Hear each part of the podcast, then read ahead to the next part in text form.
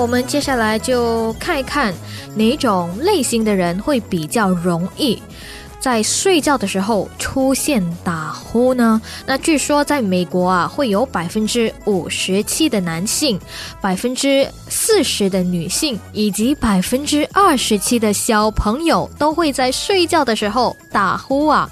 而根据一项在于亚洲国家的研究报告，有发现说，大约的百分之五十二的人呢，也是在睡觉的时候有打呼的这个。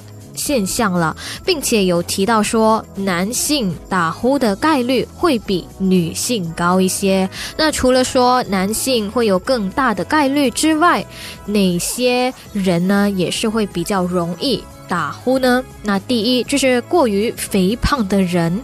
那当然，当我们长胖的时候，别忘了，不单单只是我们的外表的身体，而是体内的脏器呢，也一并的会肥大起来哦。那因此，我们的舌头啊、呃软腭以及呼吸道的肉都会变得比较大，所以晚上睡觉的时候，堵塞呼吸道的可能性。被提高了，但是这也不代表说体重比较瘦或者比较轻的人呢不会有打呼的问题哦。那我们接下来就看第二个因素，就是用嘴巴来呼吸的人。那关于这个呢，在刚才呃前半部呢已经为听众朋友分享过了。那习惯用嘴巴来呼吸的人呢，会导致他们的舌头和周围。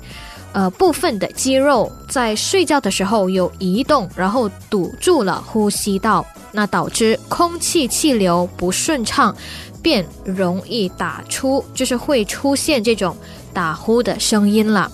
那第三呢，在长时间里有吃安眠药，以及有大量的饮用酒精饮料的人呢，这些都会导致我们的喉咙的肌肉失去了张力，变得比较松软的那种。